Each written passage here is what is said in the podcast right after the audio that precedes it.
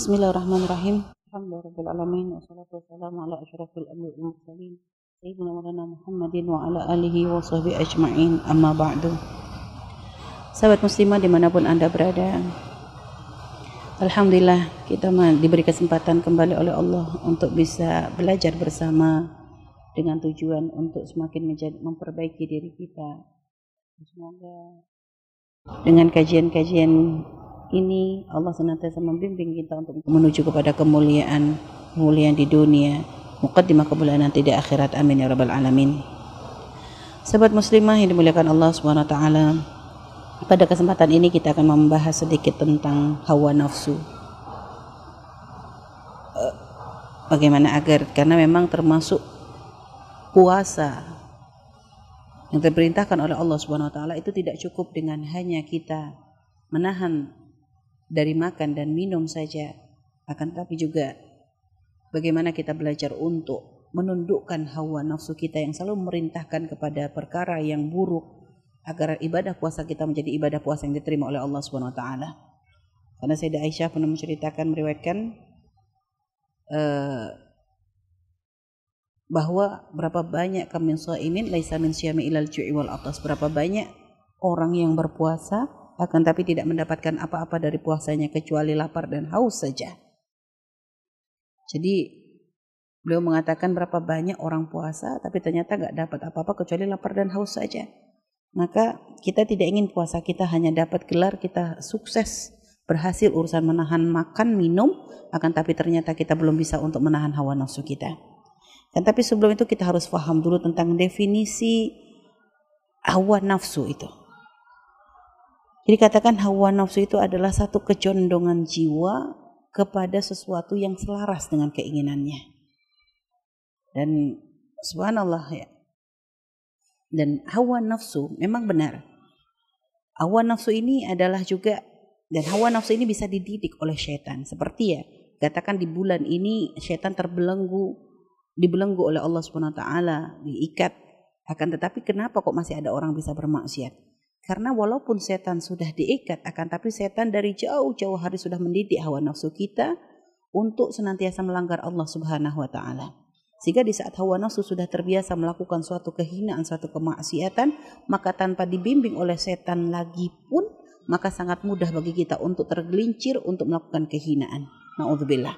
Bahkan para uh, dikatakan dikatakan bahwa uh, oleh para ulama bahwasanya hawa nafsu itu lebih berat atau lebih kuat daripada 70 setan. Subhanallah perbandingan yang luar biasa.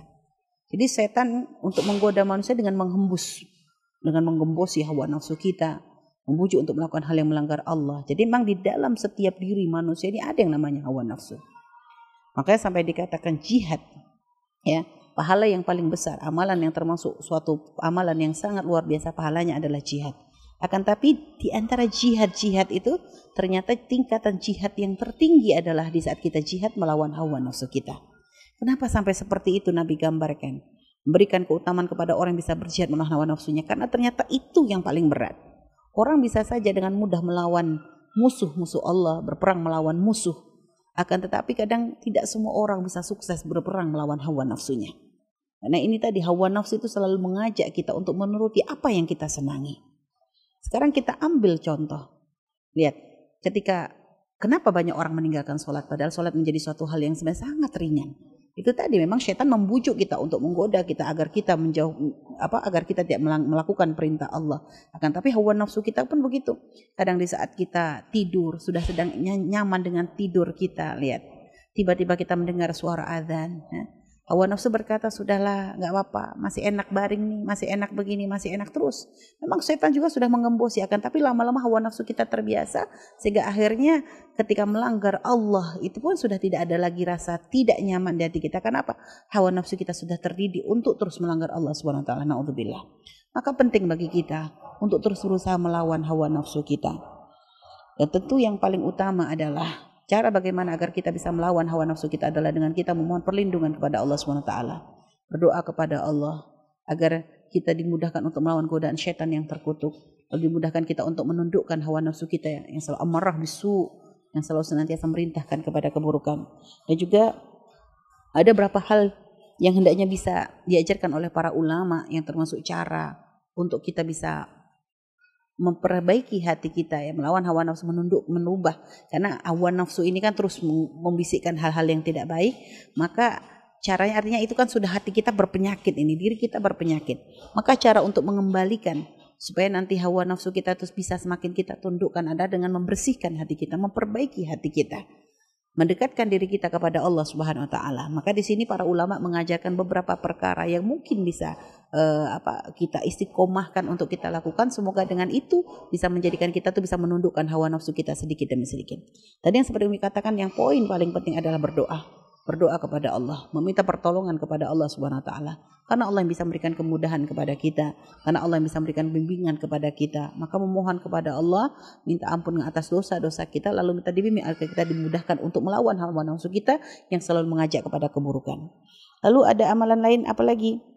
Ya kalau masalah kewajiban itu tolong jangan ditinggalkan karena kewajiban ini adalah prioritas.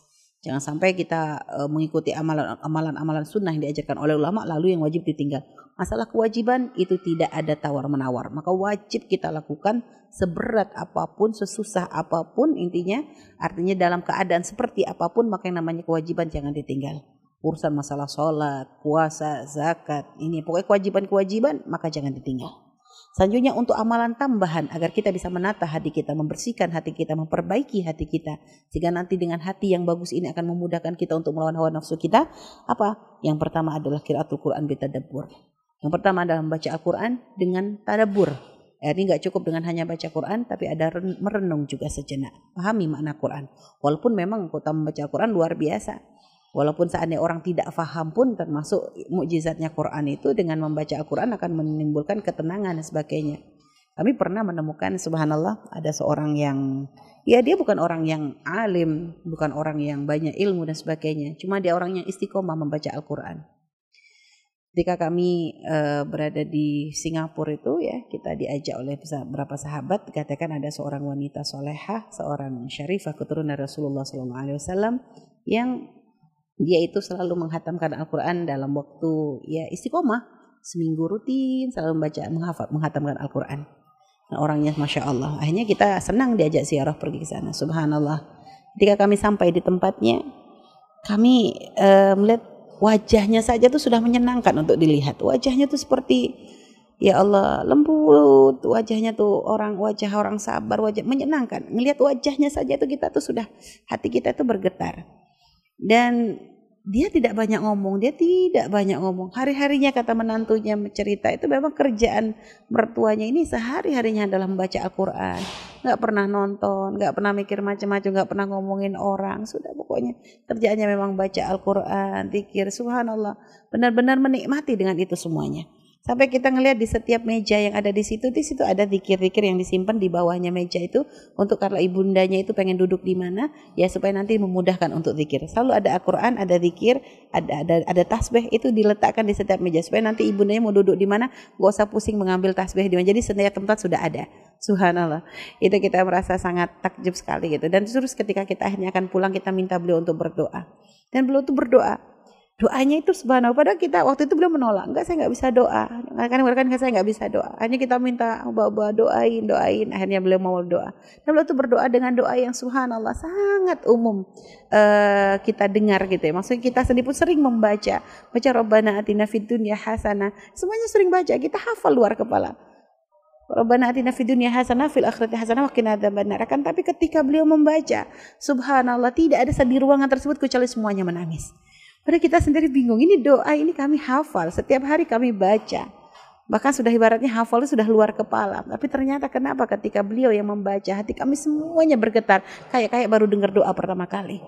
Kayak kayak ini adalah doa yang luar biasa yang padahal memang doa luar biasa. Cuma di saat kita membaca biasa. Kenapa di saat beliau membaca luar biasa? Itulah kami khusnudan karena amal baik keistiqomahannya membaca Al-Quran walaupun mungkin beliau tidak paham akan tapi istiqomah menikmati ketika membaca Al-Quran menjadikan Al-Quran sebagai hiburan itu yang menjadikan sebab uh, kita pun ikut merasakan kebahagiaan nikmatnya baik jadi membaca Al-Quran bitadabur ini utama tapi kalau ternyata belum bisa minimal ayo merasa nikmat di dalam baca Al-Quran Lalu yang kedua, khalaqul batan bitaklilil akil. Ini termasuk uh, apa? Mengosongkan perut yaitu dengan makan tidak terlalu banyak. Karena memang kadang makan banyak itu ya subhanallah itu akan memicu hawa nafsu kita. Memicu hawa nafsu kita akhirnya menimbulkan keinginan yang macam-macam dan sebagainya. Karena nanti dengan makan yang banyak itu akan biasa menumbuhkan syahwat ini dan sebagainya. Akhirnya masya Allah akan mudah kita untuk terjerumus kepada kemaksiatan. Dan termasuk ini puasa ini adalah termasuk cara kita kan. Tapi ingat jangan sampai siangnya puasa malamnya kita balas dendam ini kadang sekarang ada orang siangnya dikosongin, benar puasa. Akan tapi malamnya luar biasa sampai ibaratnya kadang ada berproses uh, ada ronde pertama, ronde kedua, ronde ketiga ya.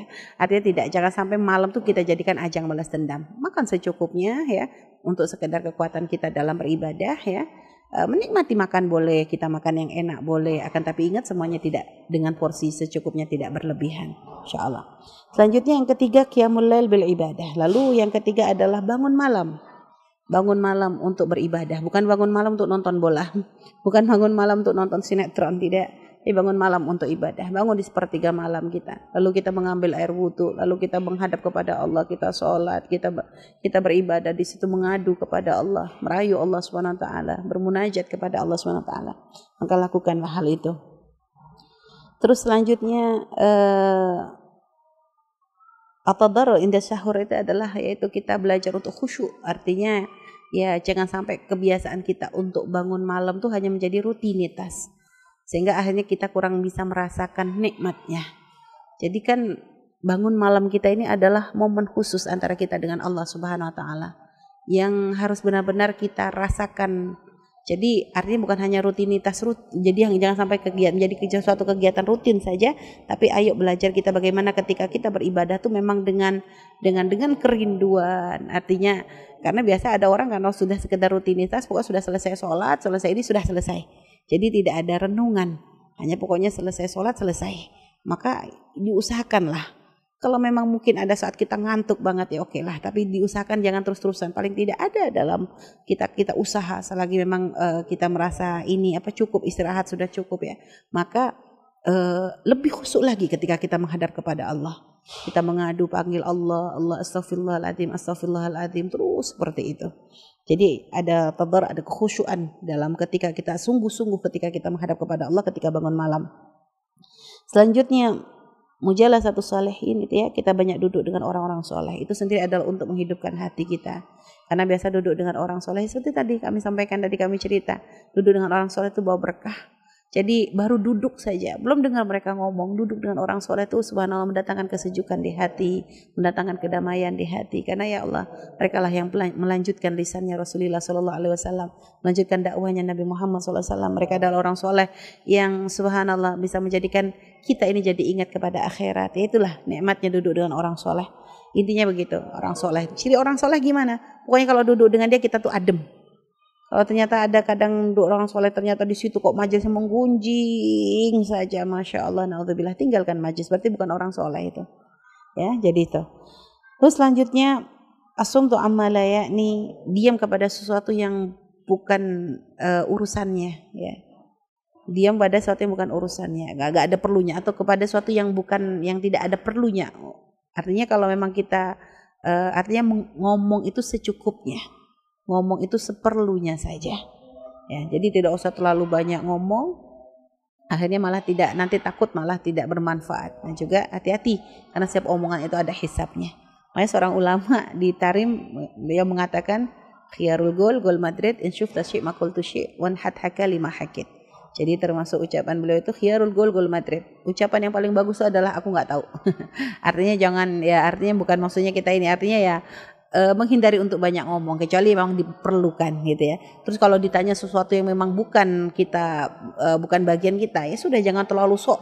Kadang zaman sekarang nih orang sudah sok semuanya pengen uh, menjadi komentator uh, uh, apa sok tahu ini semua berita bohong apa semuanya masya Allah alhamdulillah. Terus wan uh, insuf tasyik insuf tusyik makul tusyik. Kalau aku melihat sesuatu aku nggak akan ngomong. Artinya apa yang kita lihat tidak semuanya harus kita ucapkan.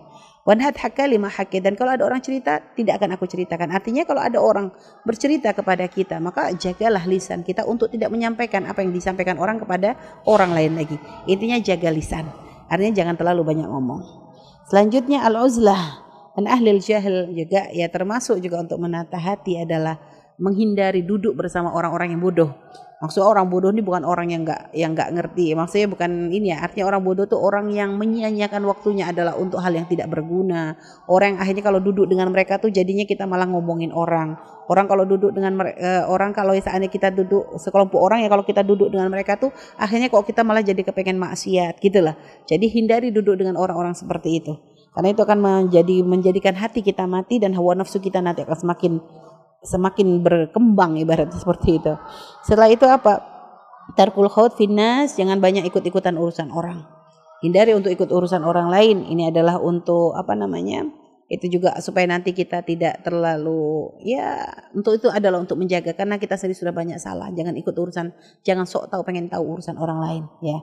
Baik selanjutnya termasuk juga adalah aklul halal dan ini apa paling penting adalah untuk menundukkan hawa nafsu kita termasuk adalah aklul halal. Makanlah makanan halal. Jangan hanya mencari makanan enak tapi tidak halal halal. Di makanannya halal dalam mendapatkannya itu ya. Jadi mak makanan halal. Dan ini sampai dikatakan ini adalah ros kepalanya. Untuk agar kita benar-benar bisa menjaga hati kita. Karena dikatakan eh, makanan halal itu akan menerangi hati kita. Saya katakan karena, di dalam apa namanya dan makanan kotor, makanan haram itu akan menjadikan hati kita rusak. Maka itu selalu uh, dan ini terlihat kalau sudah hati rusak, maka rusaklah seluruh anggota tubuh. Dan jika hatinya baik, maka akan menjadi baik seluruh tubuh. Nih ya. Ini artinya hati itu punya pengaruh luar biasa dan termasuk untuk menghidupkan hati adalah dengan makan halal dan untuk menjaga uh, untuk menjadikan hati kita ya, untuk menjaga hati kita agar tetap bersih itu dengan menjauhkan dari segala yang diharapkan oleh Allah Subhanahu wa taala. Baik, jadi inilah cara kita untuk terus melawan hawa nafsu kita. Semoga apa yang kami sampaikan bermanfaat dan bisa kami amalkan untuk kami dan juga untuk semua yang mendengar suara ini dan semoga Allah membimbing kita untuk senantiasa melawan hawa nafsu kita dan semoga kita menjadi orang selamat di dunia dan di akhirat. Ini saja wallahu a'lam Wassalamualaikum warahmatullahi wabarakatuh.